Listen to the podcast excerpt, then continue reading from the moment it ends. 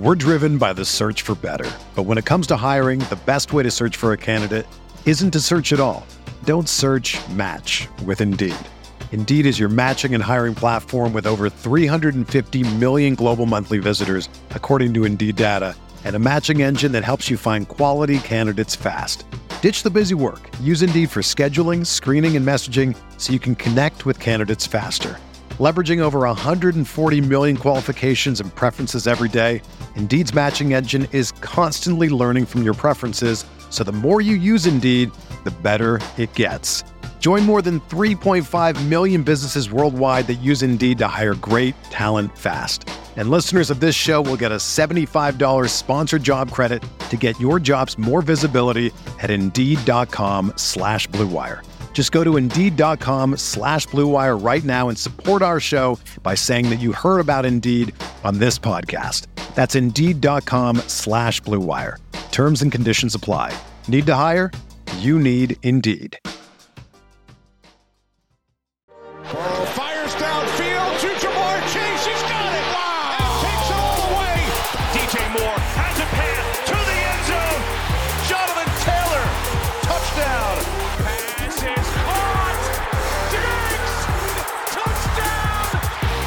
Hello, everyone. Welcome back to RotoViz Overtime on RotoViz Radio, brought to you by Blue Wire. My name is Colin Kelly. You can follow me on Twitter at Overtime Ireland. And as always, I am joined by Sean Siegel, my co host here on the show, co host, obviously, of Stealing Bananas as well with Ben Gretchen. And I know I like to give a bit of promotion to Stealing Bananas when we start off these shows, but it's usually because Sean, fresh early on Wednesdays, I usually get to I get to hear the first cut of the Stealing Bananas podcast and hear what's coming out. But a deep dive into auction strategy that released on Wednesday's edition. And we have got a lot of questions on auction.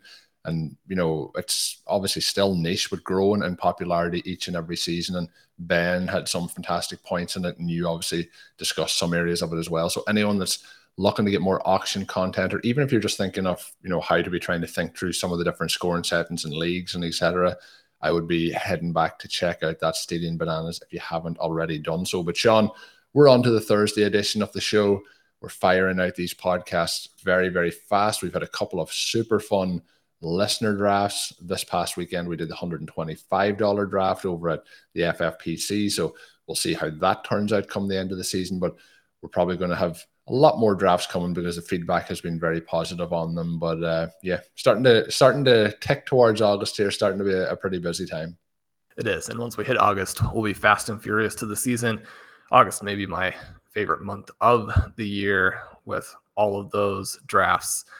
I mean, we love the football season in and of itself, obviously, but draft season is what fantasy is all about in so many ways. So we're to have a ton of content on RotoViz. And one of the things that I wrote about earlier this week was the advanced stat tool. And then last week, the range of outcomes tool. Colin, say we're going to talk about the range of outcomes tool, but I'm going to mention the advanced stat tool first because in the article, I'm looking at five veteran running backs with gaudy peripherals and the potential to smash ADP. These guys are not nearly as expensive as their talent level would indicate. Perhaps they have some other issues. I mean, fantasy football is not a situation right now where you have a lot of guys dramatically mispriced for absolutely no reason at all, right? One of the things to note here that these two tools are just two of 40 that we have on the site. I'll be going through a variety of ways to look at, use the different tools over the next month. One of the things that we do get questions on from time to time is that uh, new subscribers and even current subscribers and eh, you know even something where you know i'll go in and have a question for one of the tool creators at some point to make sure that this works exactly like i think. When there are so many resources people have questions about how to best use them and get the value out of them. So we'll be looking at the tools how to get that value but then also how to find the fun player notes and stats in there. People want to hear about the players, they want to hear those cool stats. And we've got so many of them with the different tools we have on the site. But one of those five veteran backs, and today's show won't be about them, but one of those five backs is Tony Pollard. And that does relate to what the show will be about, which is the range of outcomes tool and finding some information, perhaps to find discount plays for Ezekiel Elliott. We talk all the time about creating exposure to players at different positions and on different teams that allow you to have a scoring level or the potential for a scoring level at the least possible price. So, Colin, just to set the stage a little bit, the five players we mentioned in this article last year, they ended up doing pretty well in 2021, didn't they?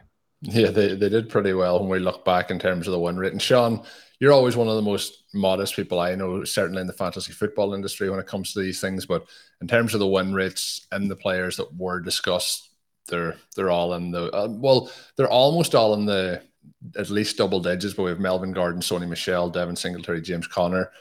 Conner with a win rate of 17.1%, Singletary with a 12%, Sony Michel with a 12%, including winning Conor O'Driscoll that first place finish over at the FFPC, Sean, that maybe uh, maybe we'll keep those. Can we keep those on uh, to ourselves this year? Those secret league winning players that we don't draft. But uh, Sony Michel is in there, Melvin Gordon, Alexander Mattison. But you have teased that article, Sean. We get so many questions on who is Sean's zero RB candidates, who, when is the list coming out, and we have done a number of shows. We did one about six weeks ago so that gives a good idea. I would highly recommend checking that one out again. But when we look through this list, the five running backs with gaudy peripherals and the potential to smash ADP, and what we're looking at there is the James Conner of this year, somebody who was going in the ninth, tenth round last year, even earlier at one point, but when we got to this just before the season in that range.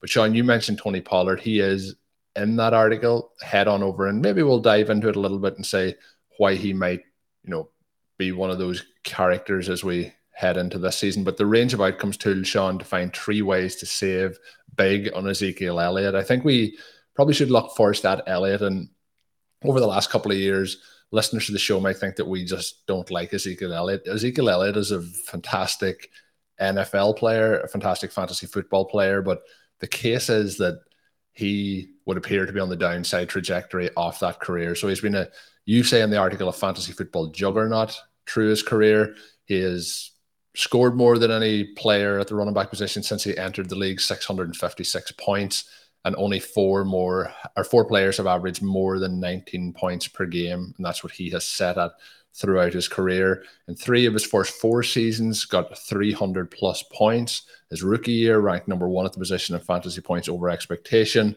And in each of his first five seasons, he ranked in top six in expected points per game. So huge volumes coming his way, looking fantastic kind of throughout that. And, you know, what we look at now is he's entering, you know, his his kind of the end of his 20s in terms of age of career.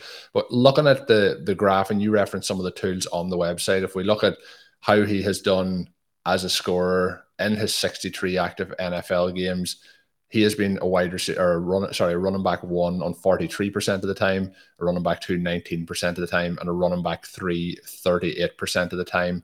And he hasn't missed many games in active, only 3% of the time. But when we look through, there's a lot of those green weeks and those RB one weeks are in his first season, and we we start to see more of those RB three weeks coming in, and last year being where more of them happened than any season previous. So are you comfortable in saying that we are we are through the peak of Ezekiel Elliott's career. I think we'll we'll agree on that point. Yeah, I think in all likelihood, and, and what Colin is re- referencing there is the EP chart, and specifically the receiving EP chart for 2018 to 2021. One of the things uh, that has made Elliott such a strong fantasy performer is that in his third through his fifth seasons, he earned at least 70 targets every year.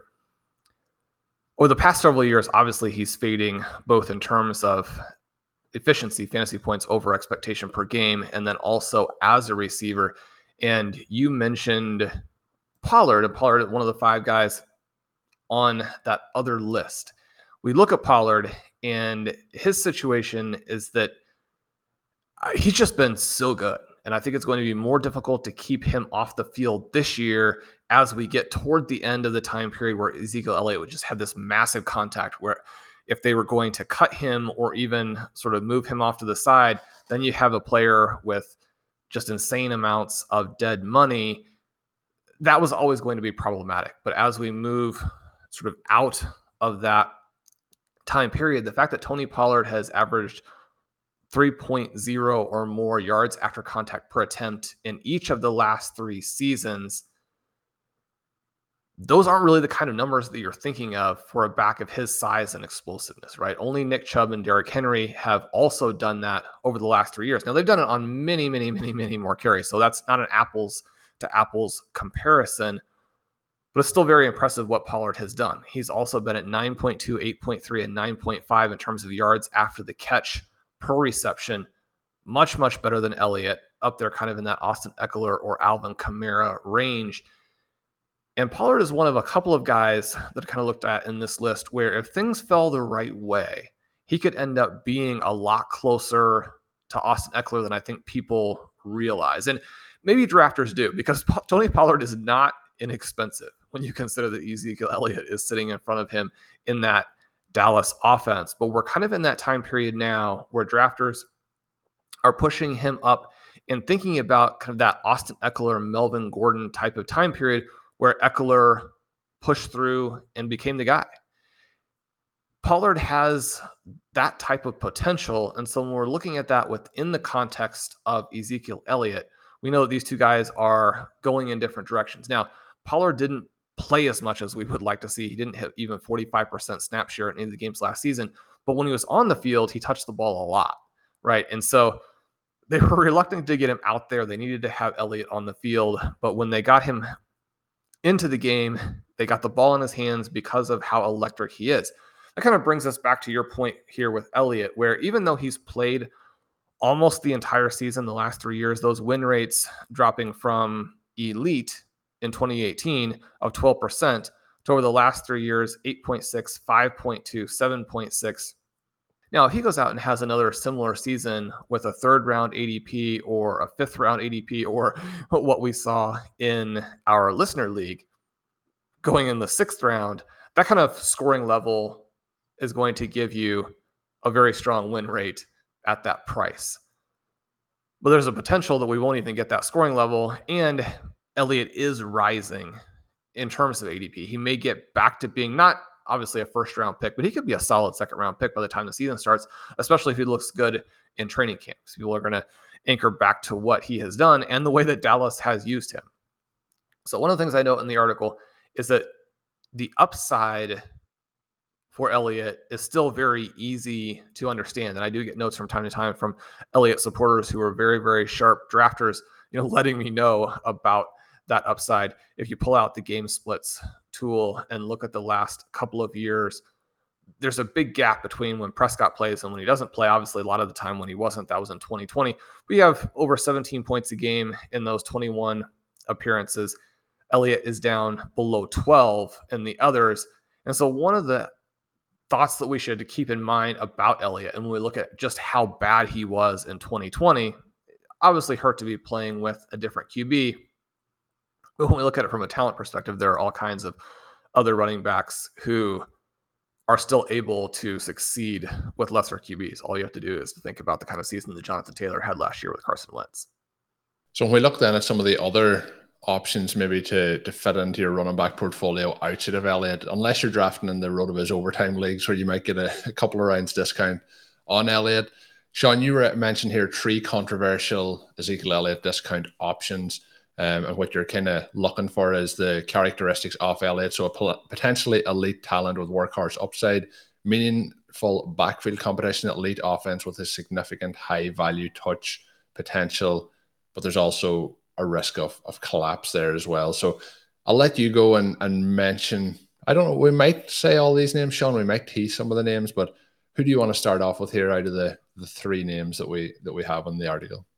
Yeah, Colin. So we have three guys here. I like all three of these names. The way that I found these names was going into the range of outcomes tool to see which players jump out as having similar scoring levels. Now, what the range of outcomes tool does is it takes these running backs and it's going to match them on different size, production, experience, so experience level, uh, sort of a proxy for age to find out who the best historical matches are. And Dave Caban has set this up so that the characteristics he's matching have predictiveness across seasons. And he's using the last two years with it weighted in favor of the most recent season, right?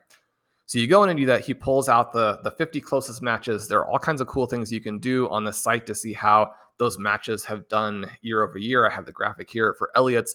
It looks pretty catastrophic until you remind yourself, well, it's difficult for any running back or any player for that matter to continue to match the previous level. That's one of the reasons why we focus so much on that second year leap because you have so many players that take the jump the balances out the collapsed players because there are collapsed players from the rookie year as well. I mean, you've got all kinds of guys in there who still have the potential to become serious NFL players and don't. With the veterans, you have players falling out all the time due to injury, decline of performance, teammates coming up and stealing that workload. I mean, it, it's a battle every season to get your touches. So it looks bad for Elliott. Some of his closest matches are Mark Ingram. I mentioned that because Ingram, even though we've been mostly sellers all the way through, has actually been one of those guys who has thwarted the historical trends and has been uniquely successful as a dead zone back who has fought off collapse through a number of seasons. Now, Ingram, not really a league winner for you out of the dead zone. And, that, again, kind of gives you a sense of why the dead zone is such a problem. Even the backs who are successful in that range don't tend to come out and become the players that you're talking about the next season of, oh, you, you've got to draft this guy, right? But Elliott, some decent matches. He does come out with low, medium, and high projections of 9.5, 12.5, 15.9. You may be thinking to yourself, well, man, that seems low. But again, remember, it's difficult to maintain the production, his half PPR projection in there at 11.5. Call him the first name on the list, and an interesting name because it can be tricky for rookies to do well in the range of outcomes tool. One of the things that we talk about with the range of outcomes tool is that it's going to be somewhat situation agnostic. The best players to kind of look at and calibrate your expectations with are going to be veterans who are in a similar situation. You can kind of match those guys up and get a feel for how they look against each other. And that's one of the things that we've done here, looking at Elijah Mitchell, Josh Jacobs, and then Damien Harris. So I'm going to go ahead and give all three guys. I think it's it's useful for this exercise. Mitchell and Jacobs both project actually significantly better than Elliott. And then Damien Harris, a back who comes in with a very similar projection, worse on the low side. And I think that that probably is not surprising with how much Harris relies on touchdowns. But interesting to see those three names with Elliott, all of them quite a bit more expensive. Yeah, and I'm just going to have a question because this is something that people using the website may have. When you're looking at the range of outcomes, it is going to give you the low, medium, and high for full PPR, but then it also will give you a half PPR scoring. It gives you also the PPR average scoring between those three options are you looking mainly at the average when trying to make these decisions, or is there times when you would look to the the high side of it or the medium side of the expectation?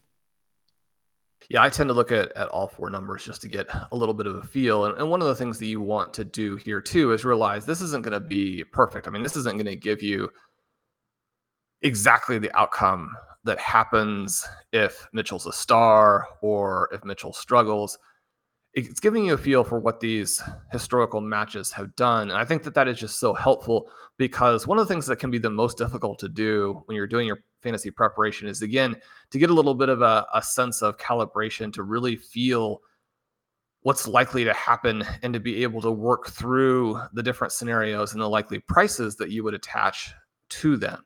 And so it's not a tool that I'm going to use by itself, but it's a tool that is perfect for finding potential values and then starting the conversation. And so when we talk about, well, what are the backs who would be similar to Elliott? All three of these guys have the potential to be workhorses. Jacobs and Harris, bigger backs, obviously both uh, former Alabama players. Elijah Mitchell, a little bit smaller, but someone who has actually fantastic peripherals. He comes out of nowhere last season. He averages 15 points per game as a rookie even though his low, high value touches were extremely low, down that 13% range, something you can pull up from the stealing signals tool, He finished number 12 overall in fantasy points over expectation per game. He's a guy who, despite his size, he has that ability to break arm tackles and then with the explosiveness. Mean, Mitchell is a speed player. That speed works really well in the San Francisco offense. So he ever ends up averaging 2.9 yards after contact per attempt. There were only three backs who averaged a higher yards after contact per attempt and also had more touches, right? More running back carries. Not surprisingly, those are going to be the two guys we mentioned earlier in Chubb and Henry, and then plus Jonathan Taylor. So when he's got the peripherals like that, he's in the offense that he is in. He has the tested athleticism that really pops, but then demonstrates his ability to make use of that in an NFL field, you know, just out there playing, right? This isn't just stopwatch time. And then he's in this 49ers offense that has been so favorable for running backs. I think that there are a lot of things about Mitchell that make him really exciting for 2022. And yet, the problem perhaps is that that offense kind of cuts both ways. You have the three elite receiving talents, and you now have Trey Lance as a potential additional competitor for these high value touches. We mentioned that that was maybe the area of his profile that was lacking last season certainly having Deebo Samuel come in and take a lot of the touches there at the end of the season hurt. They draft Tyrion Davis Price. So out of these four guys, Colm Mitchell is the one that I mentioned that you probably should get some exposure to when he drops below ADP. What are your thoughts on Mitchell for the 2022 season? Yeah, the, the thing with somebody like Mitchell is that he we talk sometimes about getting squeezed from different sides and you know how you could potentially lose work. He has as many ways to get squeezed as possible, but when we talk about players who are ascending talents, like he came, as you mentioned, from nowhere last year, um, in terms of a sixth round draft pick who, even at this point of last season, was not really being drafted. Trey Sermon was the talk of the town at that point, and uh, Mitchell comes in and, and really lights things up and, and looks fantastic. It did take a couple of running back injuries in front of him, but the other part of that is I would be concerned about the targets that he gets this year. So we've seen Deebo Samuel take some of the Russian work. I don't really think that's going to happen this year, but he did finish 65th at the position for targets last season. And I think that might be a little bit of a limitation then moving forward with Trey Lance as the quarterback as well. So I think, like you're saying, if he's dropping below ADP, I think it's going to make sense to add him in in some leagues. He's not somebody that I'm specifically targeting. He is in that range just at the end of the dead zone most of the time in those drafts. And um, I, I'm I'm interested, but we've talked about this a, a, few times with the 49ers in terms of the Kittle situation or Deebo or Aiyuk. Some of these guys, I, I don't think there's enough to go around for them all to hit their ceilings this season. And I think that we're going to see a lot of situations as well in the red zone where where Lance is the one you know, rushing it rather than we're going to see it with some of these running backs. So they're going to lose that as well. So in terms of how I'm playing the 49ers backfield, it is uh, Davis Price that I'm usually targeting much more so than Elijah Mitchell. But when we look at these peripherals, Sean, and what he did last year, it's very hard not to have some excitement around Mitchell. But just in the range he's going, I'm usually targeting other players. Is he somebody that you think that we should be actively trying to to get some more of that on the roster. You mentioned as well, and we will get into Jacobs and Harris, but in terms of the profile, Josh Jacobs isn't really going to excite us, you know, becoming a veteran running back. We've kind of seen his peak, I think, as well. But Harris is somebody who could do that, but he's getting squeezed from all sides. But when we look at some of these younger players who come in, if it's an undrafted player or a late round pick in this situation, like it is with Mitchell, sometimes not having you know that investment in it, whether it's a contract or whether it's draft capital, the chances sometimes are a lot slimmer than when you're a, an early round pick or when you have a, a contract like Elliott that the Cowboys have invested in him. So, have you concerns there in terms of the collapse as well? Well, one of the elements that it just didn't exactly make sense for me is where they selected Davis Price. And we know that the 49ers have been very unlucky at the running back position over the last, you know, 3 4 years. And that feeling of being a little bit snake bitten is going to lead you to want to create depth. One of the, you know, recent reports out of San Francisco is that Davis Price is not up to second string yet. His ADP sliding just a little bit. Reports that you know Jeff Wilson looks very, very good. We know he's had a few games in the past where he popped.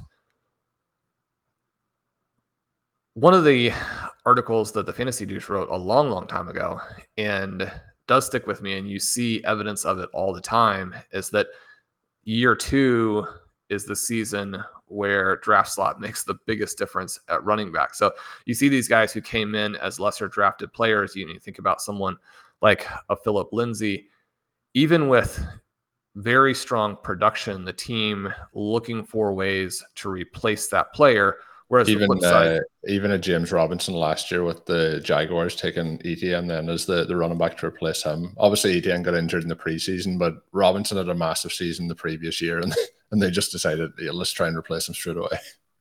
Yeah, and and not even necessarily always replace him, but but complement. Whereas you know some of these guys, and, and that's a perfect example. I mean, James Robinson, I my heart went out to him even though it kind of worked out, he got to play his second season and then he gets hurt. And, and, you see why teams want more than one running back, but it makes a lot more sense to do it the way the Patriots have done it, right? Where they may have four above average running backs without having actually had to spend much at the position at all to come back on top of some of these guys with earlier picks and, and Travis Etienne, obviously a first round pick that a rebuilding team like the Jaguars definitely can't afford. And, and that's you know, within the context of Travis Etienne being one of our favorite players.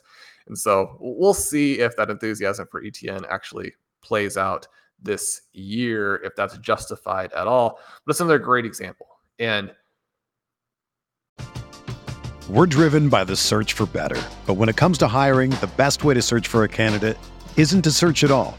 Don't search match with Indeed. Indeed is your matching and hiring platform with over 350 million global monthly visitors, according to Indeed data, and a matching engine that helps you find quality candidates fast. Ditch the busy work. Use Indeed for scheduling, screening, and messaging so you can connect with candidates faster. Leveraging over 140 million qualifications and preferences every day, Indeed's matching engine is constantly learning from your preferences, so the more you use Indeed, the better it gets.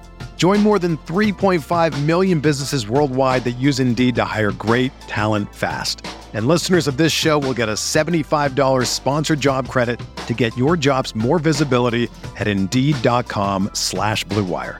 Just go to Indeed.com slash BlueWire right now and support our show by saying that you heard about Indeed on this podcast. That's Indeed.com slash BlueWire.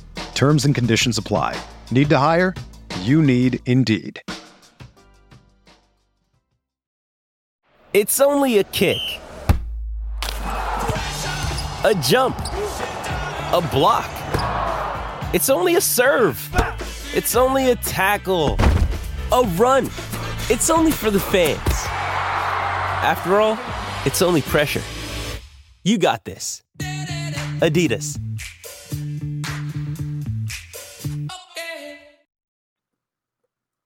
You know, that causes me some concern with Mitchell. At the same time, he's a guy, and this is a team in the 49ers where they're willing to play the best player. Everyone did think that Trey Sermon was going to be the guy. And then immediately the 49ers are just like, no, I mean, Elijah Mitchell is really good. We don't know what is going on with Trey Sermon.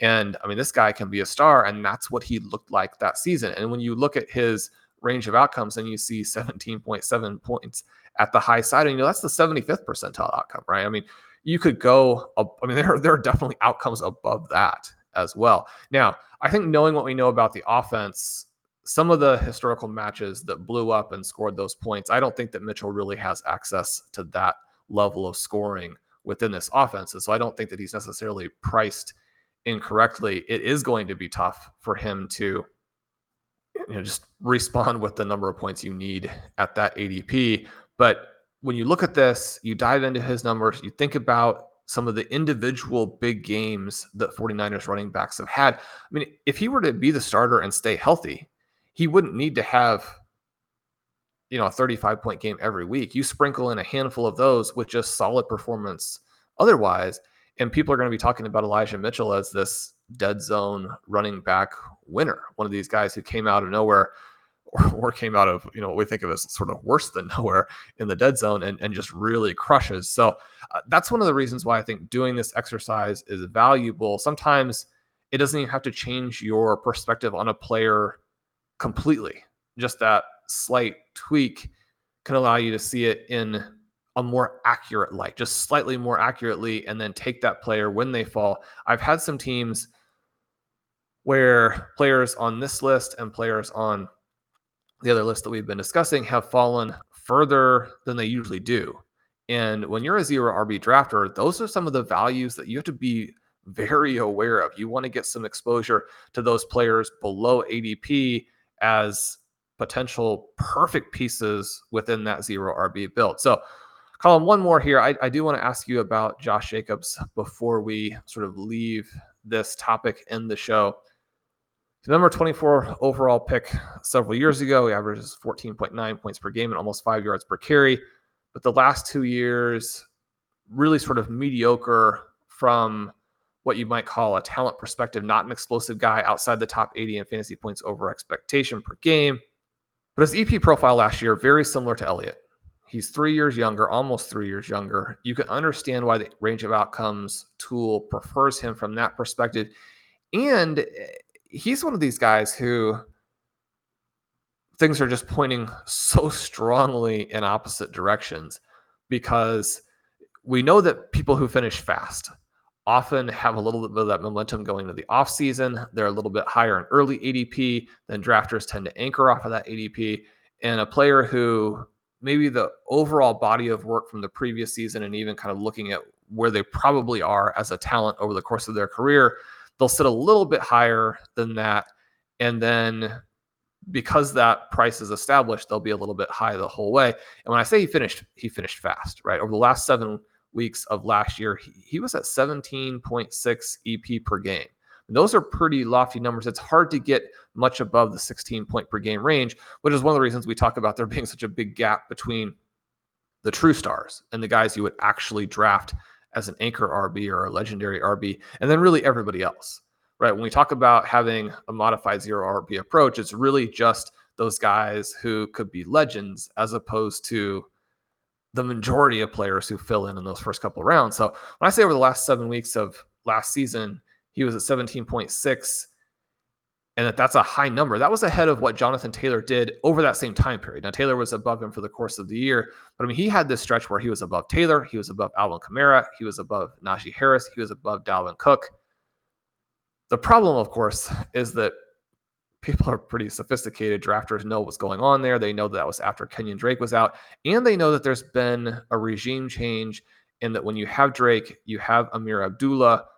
You're not going to get the receiving work that he got at the end of last season, and then Zamir White also drafted. You know, there are some red flags for White, but at the same time, I don't know that we have much reason to believe that once White kind of gets his feet under him as a rookie, you know, maybe the second half of 2022. I don't think that when you look at the size, athleticism profiles for these guys, you look sort of at what they did in college, you look at where Jacobs is and not ever really emerging to be that true first round pick. I don't know that he has a big talent gap on White. Is this going to be a Patriots backfield? I mean, with Josh McDaniels coming over and then they immediately add a bunch of running backs, it worries you that, especially if you're in a redraft league where you have to determine your starters ahead of time, that this backfield could be a headache. Yeah, I think the backfield is going to be a headache. I think you mentioned the the correct term there. It's going to be like an old school Patriots backfield in most ways. I think. Um, you mentioned some of the players they've added as well. So Brandon Bolden has come directly from the Patriots, who at points last year was used quite heavily and is going to be somebody who this isn't really going to be great for fantasy, but is going to be on the, the weekly active roster based on a special team commitment. So I think when we're looking again at ways of getting squeezed, they've drafted a rookie. They have Ameer Abdullah there. They have Kenyon Drake coming back from his injury. So I was actually amazed when, you know, reading this, I decided to go and, and look up a little bit about Josh Jacobs. And he's still only 24 years old. If you had asked me to guess Josh Jacobs' age, I would have said like 27, 28. It feels so long ago that he got drafted, but came in young into the NFL.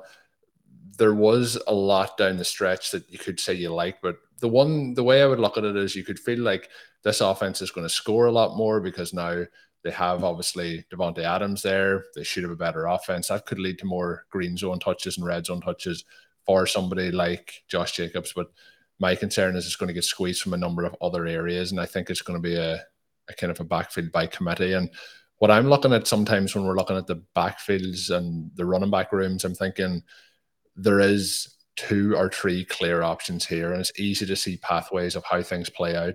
But in certain situations like this, I think we have five people. I think probably at least three of them are going to be part of the, the committee, and then that's going to lead to not a huge upside for him in terms of fantasy points this season. He's somebody that over the last two seasons I haven't drafted very much of it all, and I feel like I'm it's going to be very much the same this year, where Josh Jacobs is is not going to be on many of my rosters. And I mentioned that I would expect a player who finished fast last season, especially a player. He reminds me with his fast finish of David Montgomery's run two seasons ago, where he won a lot of people fantasy championships.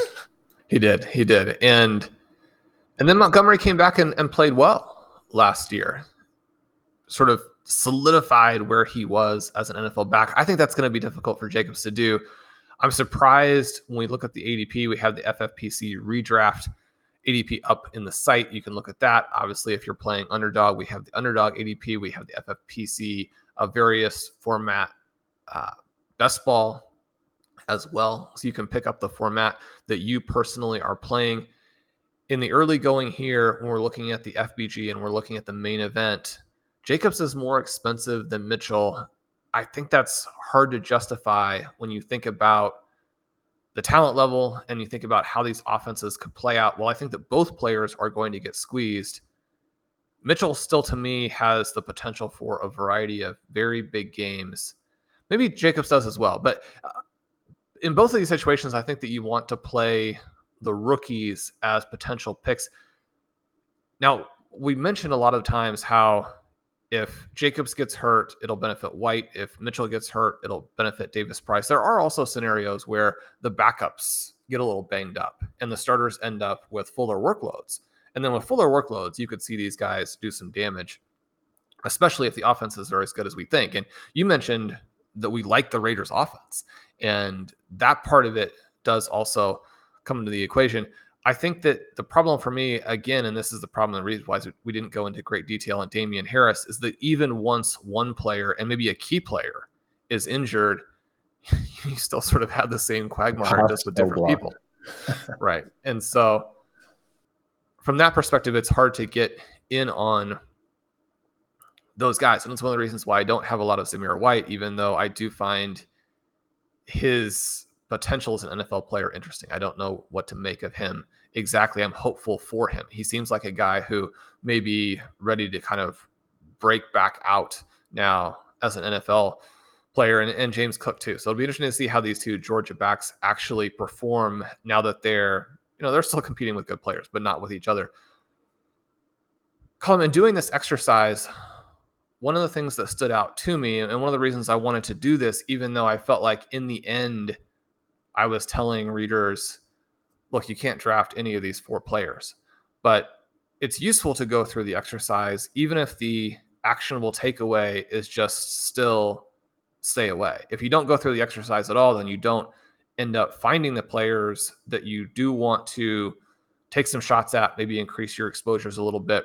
You need to work through both the statistical side of it and then work through your own understanding of how you think the scenarios are going to play out as a result and then move your board a little bit if you need to change your tactics a little bit if you need to and if you don't that's still information that's valuable to you as you go forward yeah, that's very good advice. And part of that as well, Shawn, teaser for the listeners here. We're about to do uh, an underdog draft right after we finish recording this. That will come out as Saturday's podcast. We'll see if we have uh, adjusted any of our takes on these players when we get into that zone off the draft. But as I mentioned at the start of the show, lots of positive feedback coming in on the draft episodes. We do thank you for those kind words. We love drafting and we love sharing those with uh, with you to, to have your thoughts on them. And I do think they're a way that you hear Shawn, hear myself talking about all the players throughout the draft rather than we, we cover more of that sometimes than we can on the, the shows as player specific thoughts. So that is coming up for you on Saturday. This has been the Thursday edition of the podcast. Thank you, as always, for tuning in. Drop us a written review on your favorite podcast app. And if you are looking to read Shawn's work, the information that we talked about today will be linked in the description of today's show notes. If you want to sign up and get yourself a RotoViz NFL pass, you can use the code RV Radio 2022 at checkout. That will get you a 10% discount and set you up for the 2022 season. Once again, that code is RV Radio 2022. My name is Colin Kelly. You can follow me on Twitter at Overtime Ireland. My co host is Shawn Siegele. You can check out all his work on rotoviz.com. And until we're back on Saturday with another show, have a good one. Thank you for listening to Overtime on RotoViz Radio. Please rate and review the RotoViz Radio podcast on iTunes or your favorite podcast app. You can contact us via email at rotovizradio at gmail.com. Follow us on Twitter at RotoViz Radio. And remember, you can always support the pod by subscribing to RotoViz with a discount through the RotoViz Radio homepage, rotoviz.com forward slash podcast.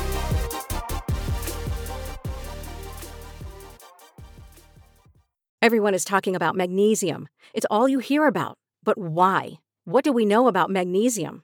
Well, magnesium is the number one mineral that 75% of Americans are deficient in.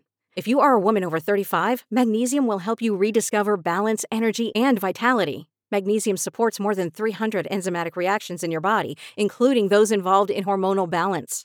From functional medicine doctors to mental well being and female hormone experts, we all know that magnesium is the one mineral to improve all aspects of well being and health. But which one?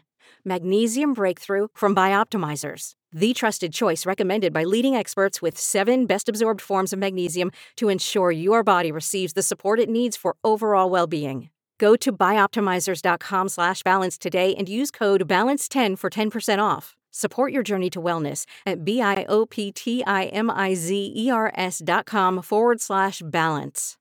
Magnesium Breakthrough from Bioptimizers, your foundation to optimal health and vitality.